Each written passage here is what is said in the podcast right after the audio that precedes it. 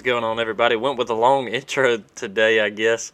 Uh, trying to get everything set up here. Have a couple of things that I'm still waiting on to load up.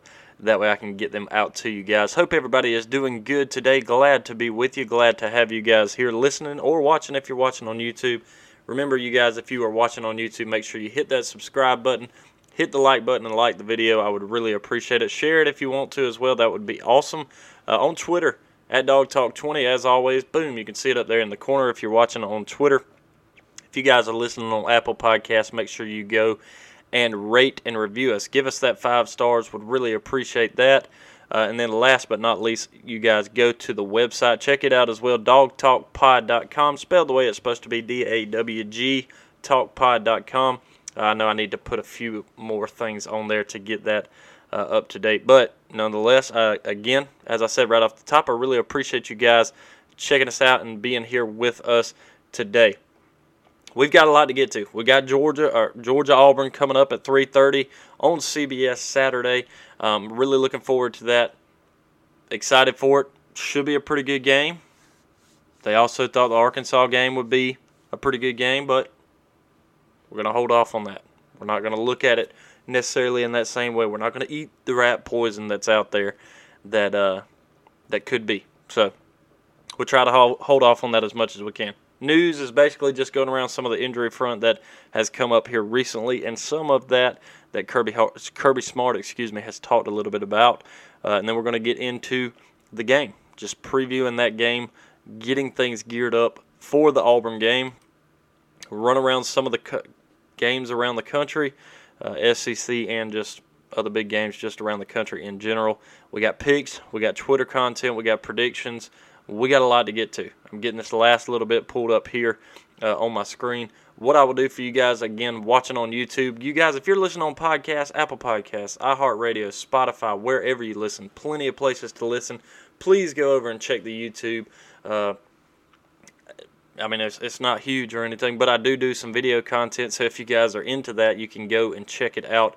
I would really appreciate it. Again, just subscribe to the channel there. Try to grow it and, and continue just growing it.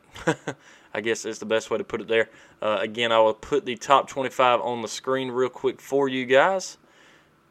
Scrolling across the bottom, that way you can see it. I will also get our updated schedule that I did finally get figured out and put the correct information in there. Boom, there you go. YouTube, you got it up and rocking and rolling there.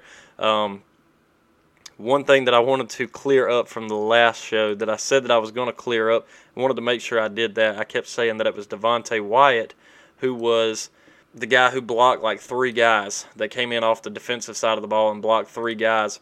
But I was wrong. It was actually Jalen Carter, and I told you guys I would either come on YouTube or I would come or YouTube. I would come on the podcast next episode, which is now, or on Twitter, which I put it up on Twitter that I was wrong. But I also wanted to emphasize that I was also incorrect uh, on here and make sure that I fix that. So, all right, good deal.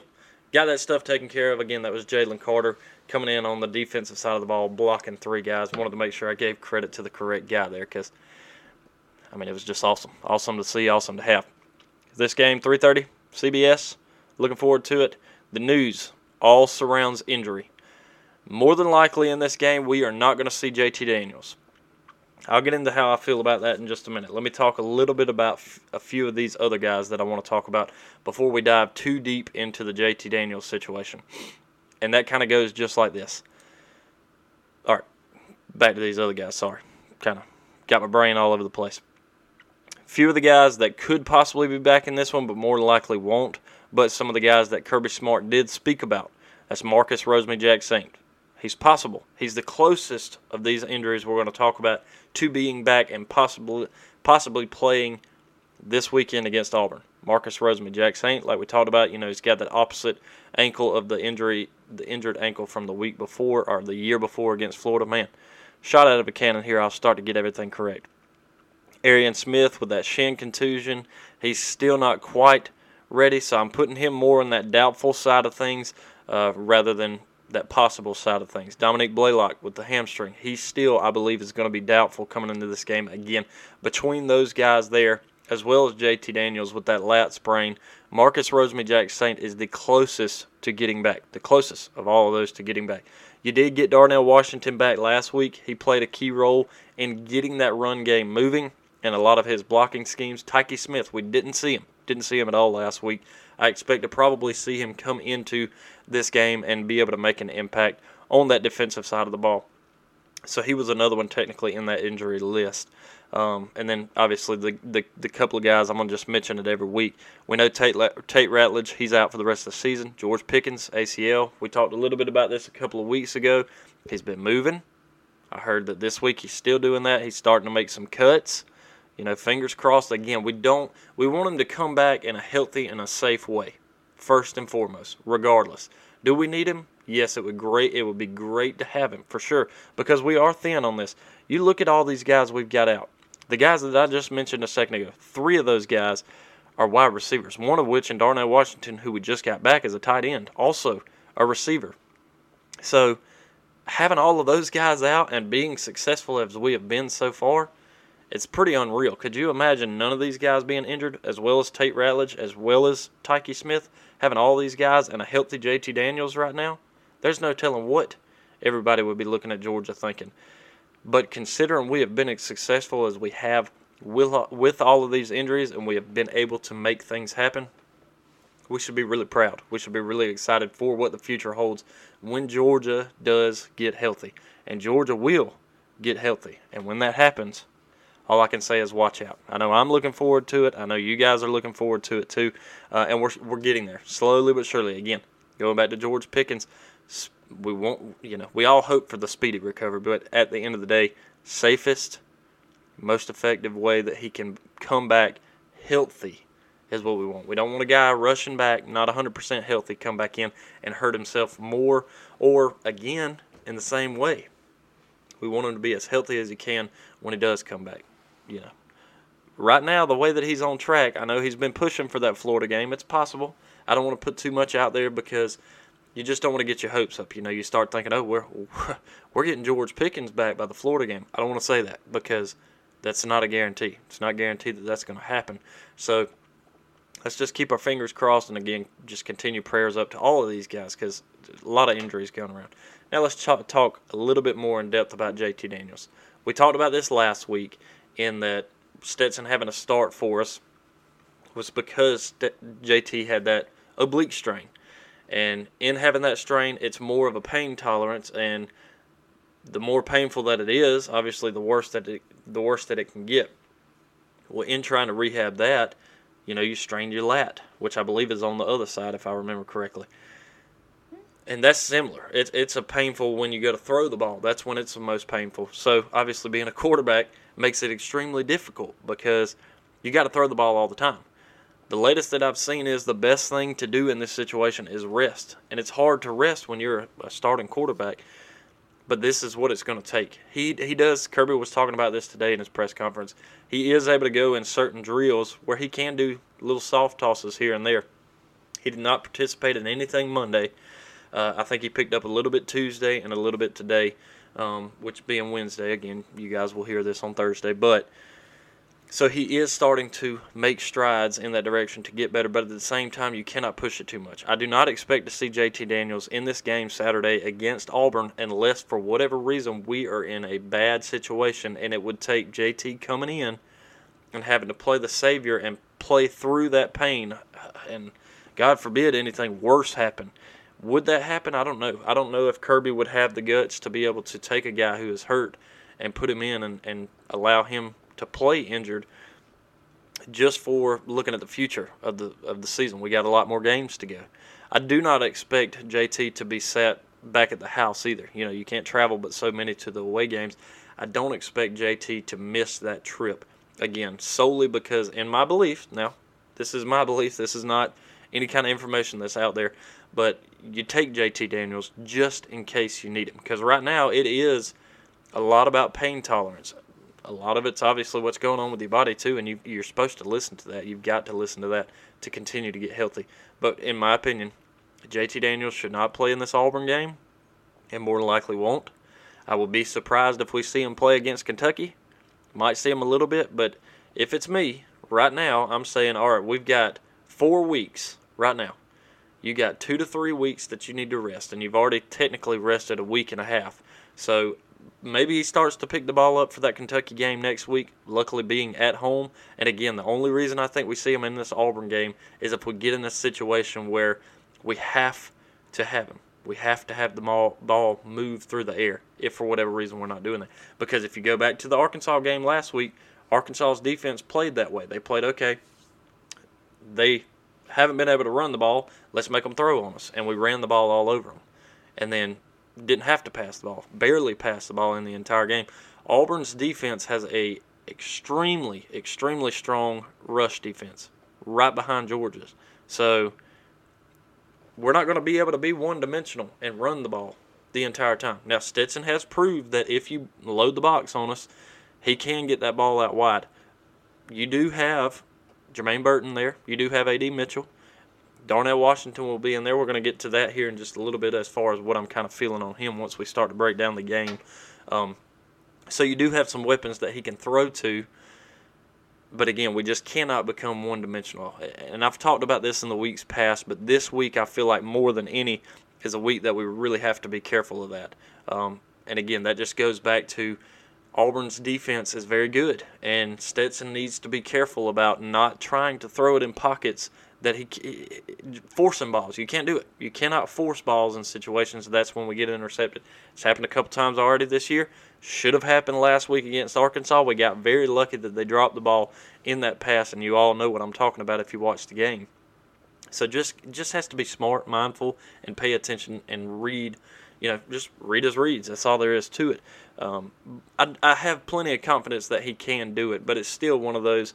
You just you're just kind of always always on the fence about it because it's not your normal starter. But again, I, I expect to see Stetson come in this. I believe in him, think he can be successful. We all have our questions about it.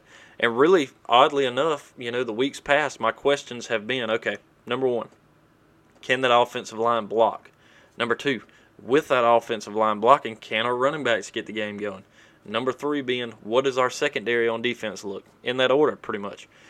And after last week, the way that we were able to dominate Arkansas on both sides of the ball, the offensive line did their job. They blocked. We ran the ball very effectively with our running backs.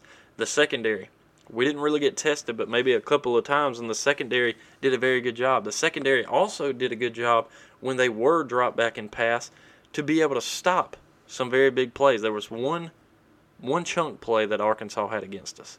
That was it. One chunk play outside of the run that KJ Jefferson had, that was also brought back a little bit less. But that's not a pass. That's all on the run game. Um, so those were my three questions. I feel a lot better about all three of those. Um, and a lot of that is because Bo Nix has been so inconsistent. Uh, but let's jump into the game and we'll talk a little bit about that. All right, getting right into it here. This is what I want my my kind of key points of the game that I marked down here. Georgia's run game is going to go up against a very strong rush defense. Offensive line has to play just like we did last week.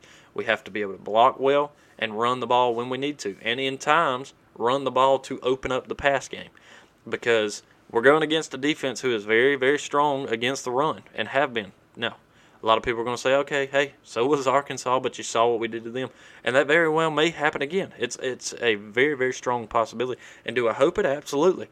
But we also have to be prepared for that possibility that we're not able to run the ball as effectively as we were last week. Then we have to be able to rely on the starter, who more than likely, again, is going to be Stetson. Do I think that he is capable of it? I talked about this a minute ago. Absolutely. Uh, we do have to be able to pass the ball, even in situations where we're able to run the ball pretty effectively. If you're running the ball for five yards a carry, you're doing good, especially because on the other side of the ball, we have so much faith, trust, and hope in our defense that we can probably come into a game like this and run the ball down their throat as much as possible, even if we're only rushing for 200 yards in the game and put up three touchdowns. You can win the game 21 to nothing with as good as that defense is. 21 to 3, 21 to 6. You can still win the game just like that. It's a lot hard more hard nosed. It's not as pretty as a lot of people want it to be, especially because of how everybody's looking at Georgia's play in comparison to other teams in the country. at this point right now, there are two teams in the country who are above and beyond the rest of the country, and that is Alabama and that is Georgia, ranked number one, ranked number two. We do not have to be ranked first right now. We do not. I'm not going to make the comparison to Alabama, and I don't want to because I'm I'm I'm tired of having to compare to Alabama. Right now, that's the only thing there is to compare to because of how successful they have been over the last decade. So it's unfo- it's unfortunate, but I'm hoping, and I tweeted this earlier. I'm really hoping and looking forward to the possibility that that narrative is changing, and I hope that it starts with 2021 Georgia because right now we're on a very good track for that to be possible. That's all I'm gonna say. That's all I'm gonna say. Getting back to the game here, is Darnell Washington going to be a big threat in this game? I hope he is. I really do. And I think that he will be in multiple facets. Number one, just like he was last week, his blocking ability for the run game, also for the pass game, is second to none when it comes to tight ends in the SEC alone. He is such a big and dominant guy on the outside, having there to block for you.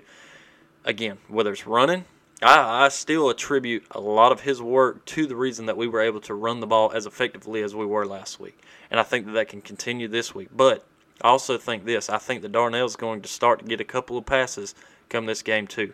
I think there's going to be situations where we may gear up, uh, you know, play action, and he blocks for a minute, and he's able to get out and get into a little bit of space. And he is a big enough dude that he will run a safety over. And I'm excited and glad to look for that. I think he's going to be a big deal. I think we see a little bit more 12 personnel. I think we saw a little bit of that against Arkansas. And that, I think, can mix up some things for Auburn. Because even if they're bringing pressure, Stetson is that is one good thing about Stetson, and we've seen it in the past couple of weeks when he's had to come in. When he's pressured in the pocket, there are times where he does sit in there and throw it. It's a lot less than usual and a lot less than you would like for most starting quarterbacks, but he is able to be mobile and use those legs to scramble out of the pocket. Occasionally, he's able to run forward and get those yardage, and occasionally, he's able to run out and make a play happen. He has done it. We've seen it in the past, and you know him and Brock Bowers. I think if they can connect on stuff like that, even a Darnell Washington in this situation, if they can connect in situations where Auburn is rushing those guys and putting the blitz packages in, if he can get loose and make something happen, we're going to be okay because Bo Nix is going to do the same thing on the other side of the ball, and that's where we jump to do, to the defense. I said this last week because KJ Jefferson was one as well for Arkansas who was able to get loose, especially if you watch that Texas A&M game. Now he gets a little beat up in that game, and to me, he that his his ability to scramble pretty much went to the wayside against Georgia. Two reasons. One, he did have a, I will say this, he had one play. Again, that was a chunk play on the ground where he was able to just run right through us for a lot of yards. But I think he was a little beat up in this, and, and two reasons here. One being because Georgia was able to get to him so fast, he didn't have time to react and get out of the pocket. He was already caught and wrapped up by Devonte Wyatt, by Nakobe Dean, by guys getting in there as quickly and as fast and as hard as they did. That savage defense busting through the line. Um, that was one. Two was also in times that he did have time in the pocket and was able to move. It didn't matter. Again, hawking him down and guys coming to the ball and the defense on the backside that was covering guys as well as they were. That was another reason that his elusiveness for KJ Jefferson became obsolete. He was, I mean, that front four of Georgia is unbelievably stout. Looking at the top graded defenses in the country right now, number one, Georgia at a 94.6. Auburn coming right behind that at 91.8, followed by number three, Iowa at 91.4. So you have two of the top defenses going up against each other. Georgia's key to being successful on defense in this one is that you've got to stop that elusiveness of Bo Nix. If you can crash the pocket as quickly as you can, he's still going to get loose. But we've already seen this. I saw a stat earlier. I think that Jordan Davis is like was clocked at like 19.6 miles an hour. Can you imagine a 300 pound guy coming at you like that? 300 plus pound guy coming at you like that, rolling downhill almost 20 miles an hour, just ready to roll you over. I couldn't. I love that little picture of look like Missouri's guy, just real tiny, you know, kind of running from uh, running from Jordan. But anyways, it was it was funny seeing that. That's one key. The second key is the secondary. Like I've been a little bit questionable about I feel a lot more confident in, and I'm glad, and I look forward to the challenge that they're going to get because there are some speedy wide receivers there for uh, Auburn. And even though Bo Nix is inconsistent, he can connect on some of those deep passes, so we can't get beat. We cannot get lazy. Is basically what I wrote down here. Can't get lazy. We got to stay awake for this game. It is at 3:30. It's not a lunchtime kick. It's not a late one. Right in the middle of the day, prime time as far as when you should be wide awake and prepared and ready for a game. It is in Jordan Hare. That's going to make a little bit of, dif- of a difference, but that secondary cannot get lazy.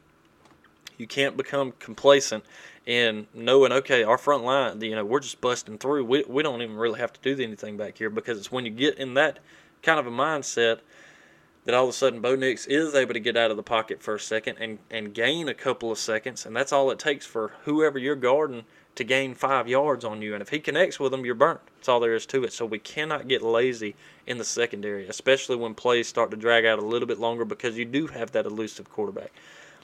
I'm not saying that Bo Nix is better than KJ Jefferson because I think with KJ Jefferson's arm and before the Texas A&M injury, really where he kind of got beat up there a little bit, his elusiveness was extremely good, especially in the SEC because he could throw the ball deep, he could beat you on the pass, but he could also scramble enough to get a lot of yardage. The difference in him and Bo Nix is Bo Nix to me is just a little bit more swift. You know, that's that's going to be my term of it term of it because whereas a KJ Jefferson, he's a big dude. He can run you over. Bo Nix, he's not really that run you over kind of a kind of a quarterback. He's just a little bit smaller, a little bit swifter. Best way to look at it where he can kind of slip out of little pockets uh, and get to the outside a little bit. So I think defensively, as long as we can kind of lock down that a little bit of elusiveness, we're going to be fine. Secondary, don't fall asleep.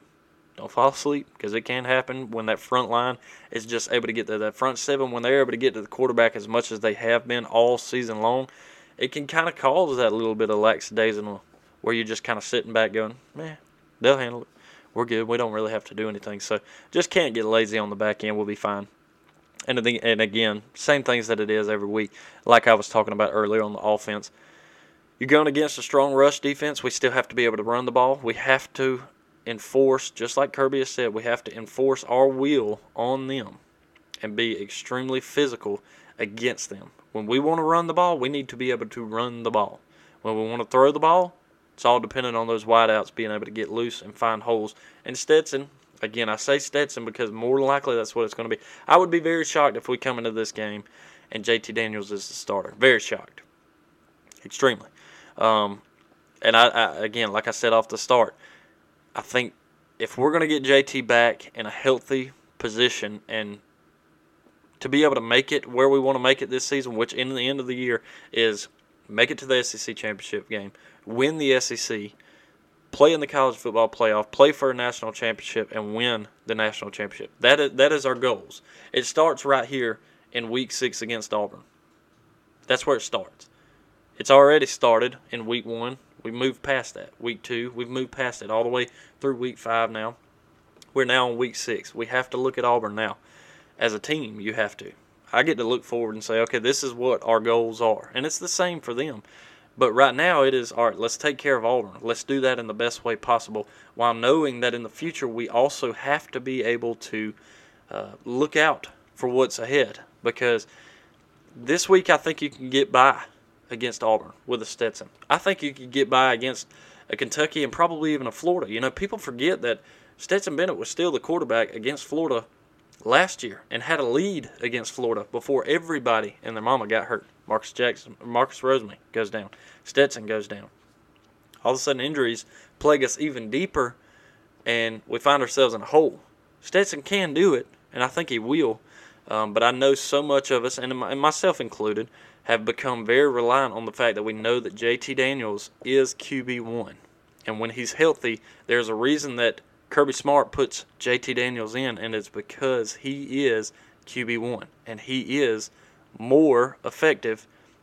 He he's not as mobile as Stetson. I'll give that that's that's where credit is, but he is very smart with his reads. He is very smart in play calling. He is very smart in knowing what is going on in the field. And that is one good thing that Kirby even praised JT about in these injuries where he's having where he's only able to go out and do little toss drills he's still so effective at his other skills and the skill sets that he has as far as being in a uh, uh, being in the film room and watching film and, and studying the playbook and going over everything he has to and checking reads and doing all this. He's so good at that and being able to beat people with passes in, in tight gaps and also beating people deep, having that arm that it outweighs that little bit of elusiveness. In times, would you want that? Yes. But at the end of the day, if you want a quarterback who's going to get in there and give you the best opportunity to win, right now it's Stetson Bennett because JT is hurt.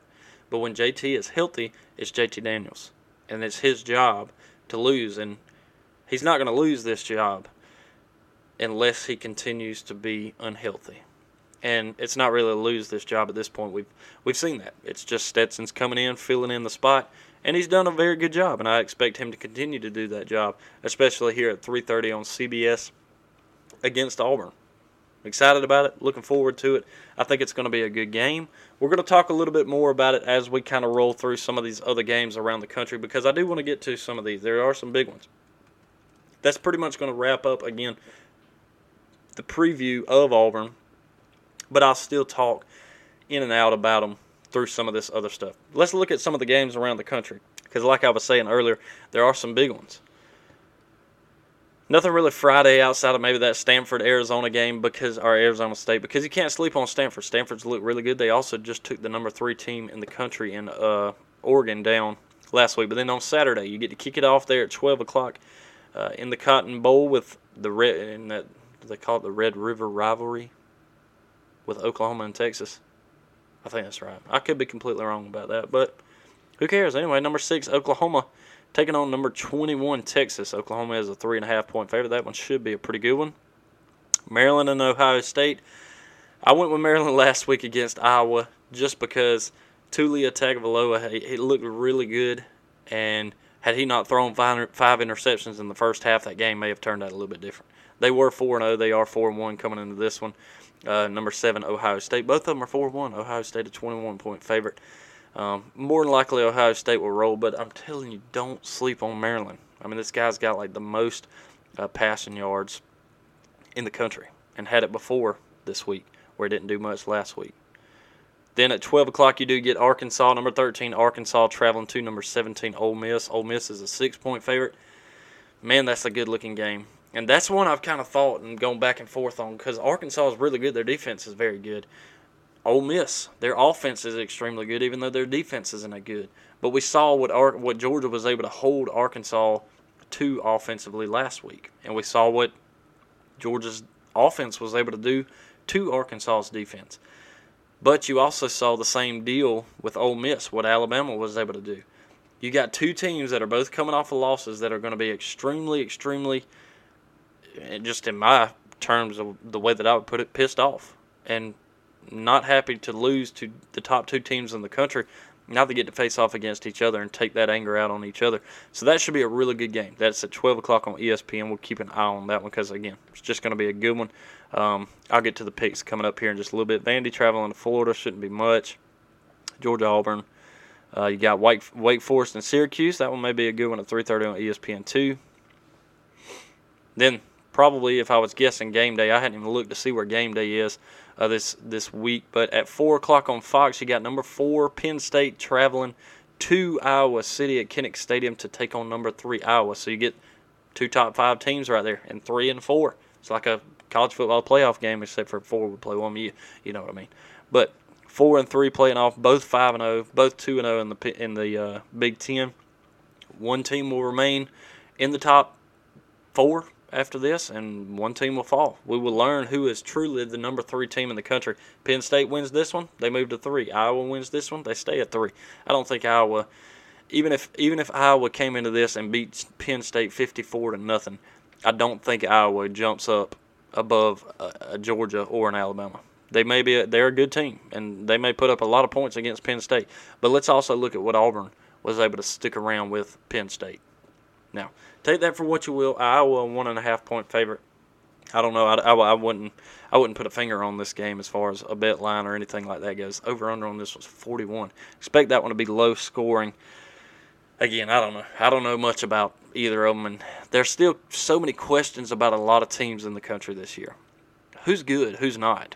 Do we have, you know, outside of Alabama and Georgia, who's three and four? Who is truly three and four? Because you're going to get a test right here in three and four. And if this is a game that comes down to the wire that's like 16 to 13 at the end, low scoring affair, you know, you look, okay, well, maybe these two teams are three and four, interchangeable. You know, maybe we don't really move or, or, or hurt one.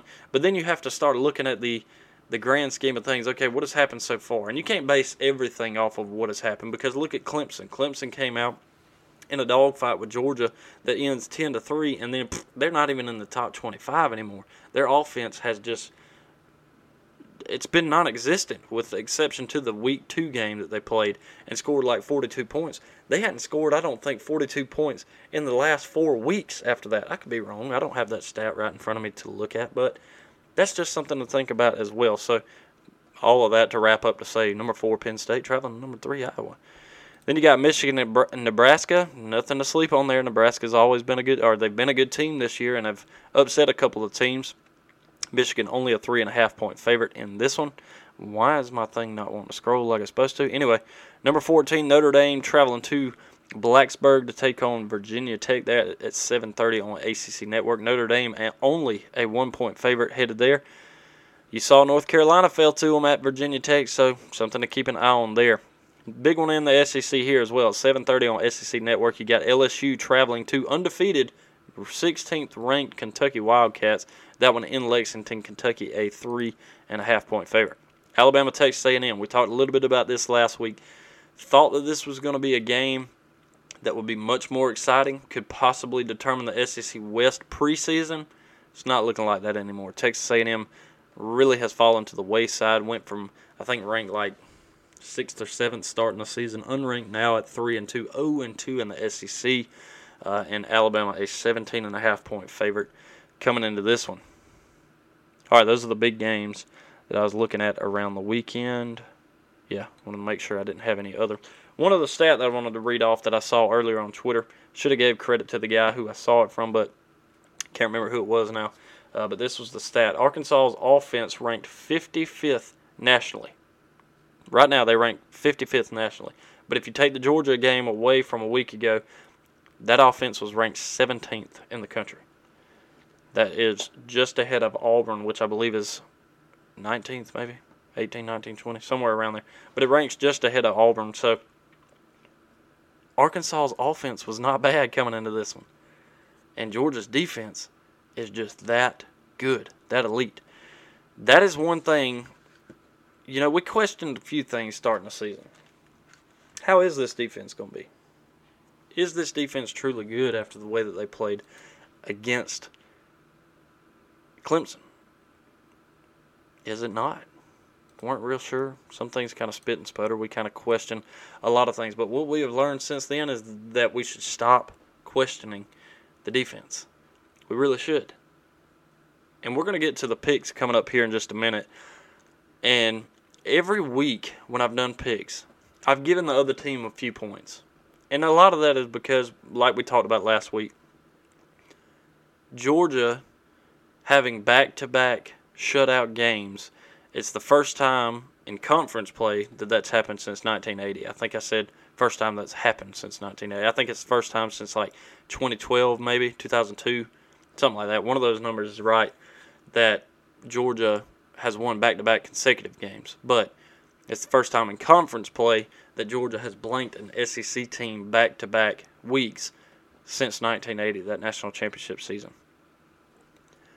But the reason that I give every team we play a few points in my prediction is because I look back at a couple of things. We did, you know, last week, we could have given up three points in that game against Arkansas. We didn't. There was one play late in the fourth quarter, it may have been the third quarter, uh, that Malik Hornsby comes in, has a long pass that two more steps and Arkansas beat us deep, and that could have been a touchdown there. It could have been a 10 points for them. I look back to that South Carolina game where we gave up a touchdown in that one. You know, so once you start to give up a few points, I do look at the team in Auburn, and the way that I look at this is I think Auburn is going to come into the. I think Georgia's going to do exactly to Auburn what we did against Arkansas. I think they were going to go into Jordan Hare smack them in the mouth real quick again before they even realize we're there. and start to go, wait a minute now, wait a minute. And I think we're going to get later into the game, have a good lead on them. I still think they get a field goal because the only reason Arkansas didn't is because kicker mixed, missed it wide right. He had all the leg in the world to it, but Carlson, Auburn's kicker, much better kicker. So I think they easily get a field goal. But I also think, and I could see maybe a couple. We'll see. See how the field position goes. But I also think later in the game, Bo Nix is able to scramble and just have a crazy fluke play like he's done in the past and somehow score on us. It's not a shot at our defense because I think our defense is going to contain him enough, but we saw what it did against LSU, which is not a good team, and I'm not trying to give a bunch of credit that way, but things happen when you scramble around like that. Unexpected things, really. So it's it's you know kind of a question here and there. All right, let's get into some of the Twitter content. There we go. All right, let's talk a little bit of Twitter. Some of the Twitter content, because I did ask for questions. I got a question that did hit, and a couple of things that I put up. A few polls. I forgot yet again to get my my poll timing down correctly because in the past I've only put those polls up for a day and I'm supposed to put them up longer. And I did the same thing again today. Imagine that, right? Let's get to the first question that I had come up because I did want to answer that one first before we jump too deep into some of the other stuff. First question. Coming from Vidal is best girl. Vidal fan 05 uh, in in quotations here. I guess it says Moose, so maybe nicknames Moose. Anyway, uh, what will be the deciding factor? What will the deciding factor be for Georgia versus Auburn? Deciding factor to me in this one is it's not really going to be defensively as far as all right, let me do it this way. Defensively, it's containing Bo Nix from being able to be elusive and run away from you and get away and make something crazy happen. That's what is going to be the deciding factor defensively. Offensively, is all going to depend on can we throw the ball? How effective is Stetson in this game? If we're not effective on the in, in the air, we have to be effective on the ground. So I think if we can run in this game for 250 yards and we can also throw for 200 yards in this game, I think we win pretty convincingly, pretty easily. Now, look back at last week, and we run the ball 273 yards and only throw the ball for like 72. So you don't necessarily have to do those things, but I do think that that kind of helps uh, a little bit there. At least being able to do that. Thanks for reaching out though. Uh, but that's that's again offensively and defensively. That to me is the uh, deciding factors into this. All right, let's jump into a couple of the polls that I did put up this week before we jump into the predictions. QB passing yards over and under here. And I'll give you the numbers here, and once we record again after the game, we will go back through a couple of these. Mailman. First two are going to be the mailman, whether it's over 200 or under 200, and then JT. If he was to play in this game, I wanted to keep it wide open. So if JT plays, all of these possibilities are in there. So if Stetson's in there, over 200 yards, got 27% under 200 yards has 43%. If JT plays over 200 yards, gets 30% votes. Not a single vote for JT under 200 yards if he was to play. So a lot of confidence if he does play, but only 30% really voting in this one uh, if he plays at all. But overall, 43% for the mailman throwing under 200 yards.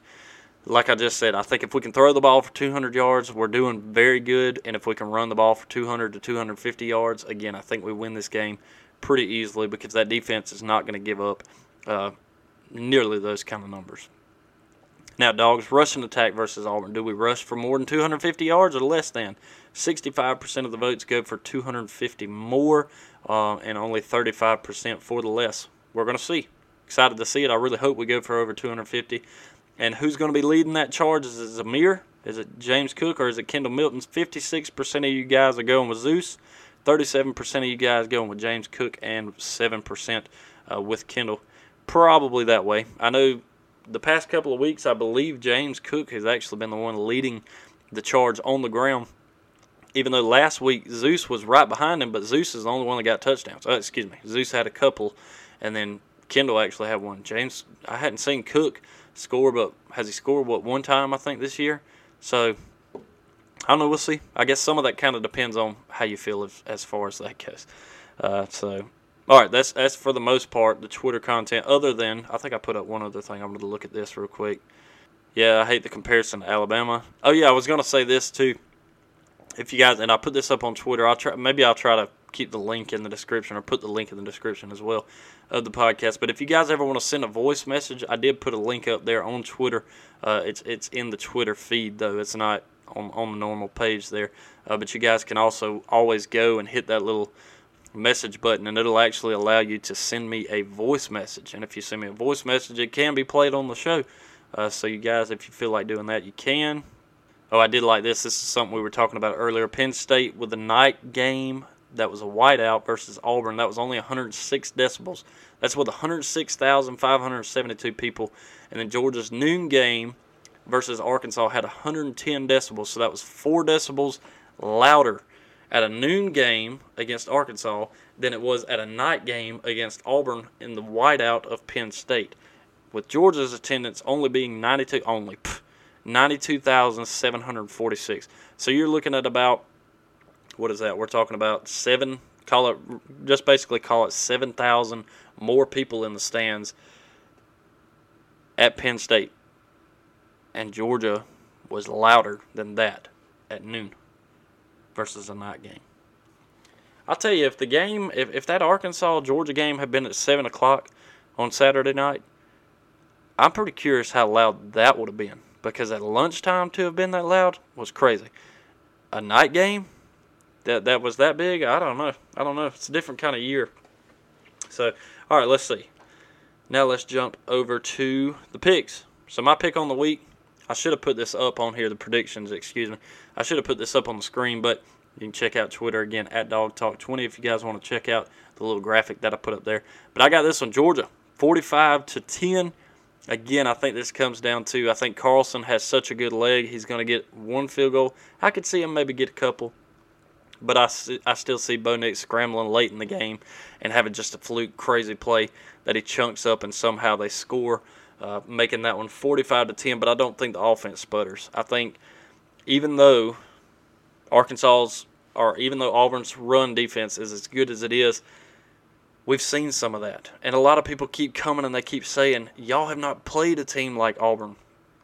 I'd beg to differ.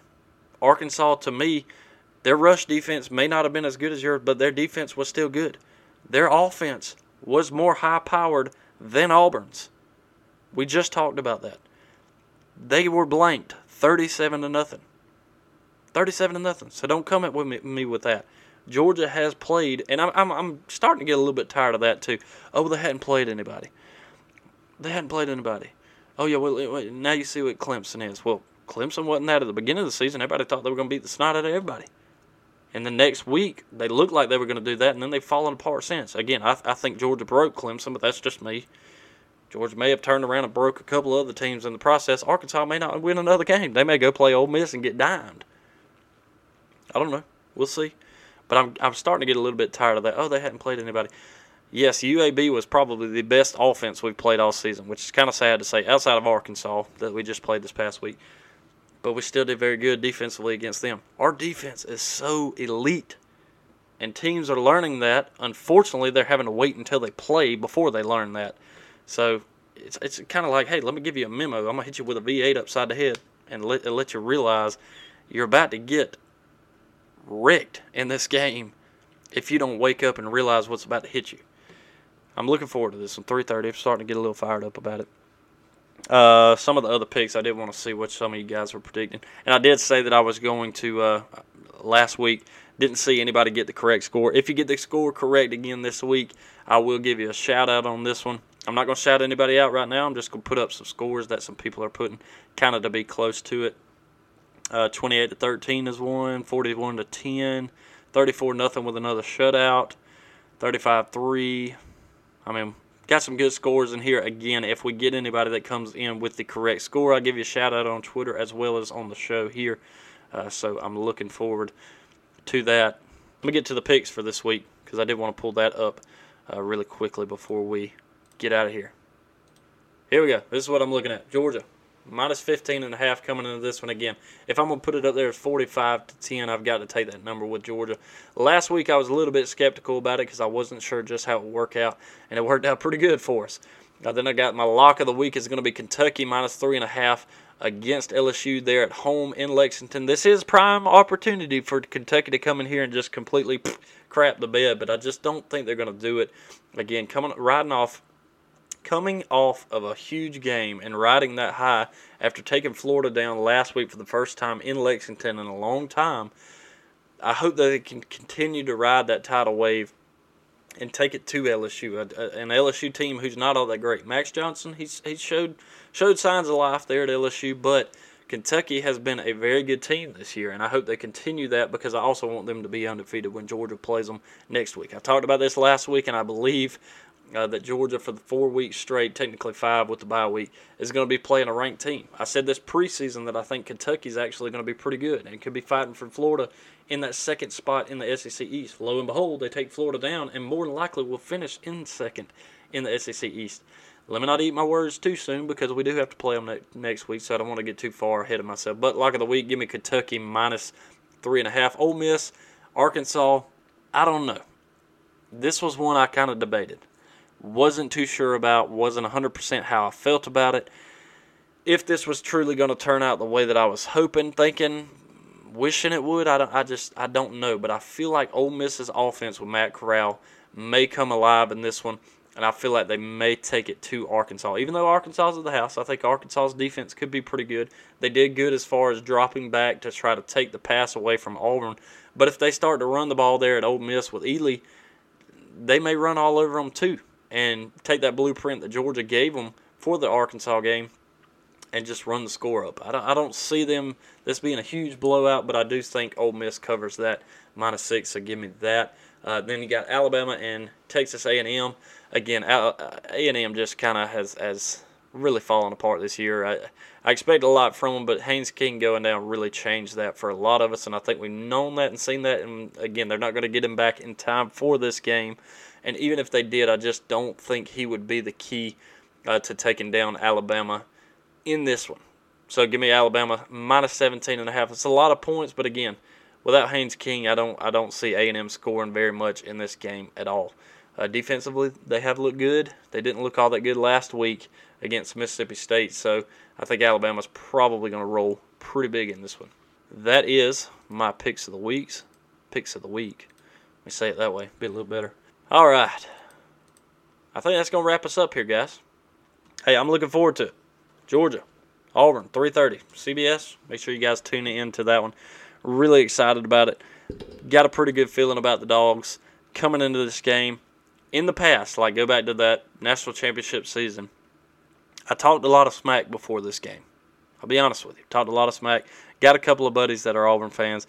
Talked some smack to them. That was the year that Gus Malzahn hit us with, oh, we beat dog crap out of them, didn't we? And after that, I was like, all right, first of all, I'm not going to talk crap anymore. So it, uh, you really don't see me doing that much, whether it's on Twitter or to anybody. So I kind of keep that very, very hush and, and just let the team do their own talking. Uh, but because then, I mean, we proved ourselves in the SEC championship game after that when just absolutely dominated in the SEC championship game. And I kept saying after that game, I was like, yeah, y'all beat the snot out of us in the game in the regular season, but you didn't win when it mattered most in the SEC championship game. So I try not to talk too much smack in this one. So if if you hear me not really or don't hear me, I should say, talking trash, that's pretty much why. All right, coming into it here again. 3:30. Looking forward to it. Dogs taking on the Auburn Tigers, uh, and looking to take them down. I got it 45 to 10. Again, I'll give you guys a shout out, whoever can pick that one correctly. At Dawg Talk 20 on Twitter. Make sure you go check out the website as well, dawgtalkpod.com. I will check in on you guys after the game this weekend, after the Dogs take down the Tigers in Jordan Hare Stadium. Looking forward to it. I will check in with you guys later. Go Dogs.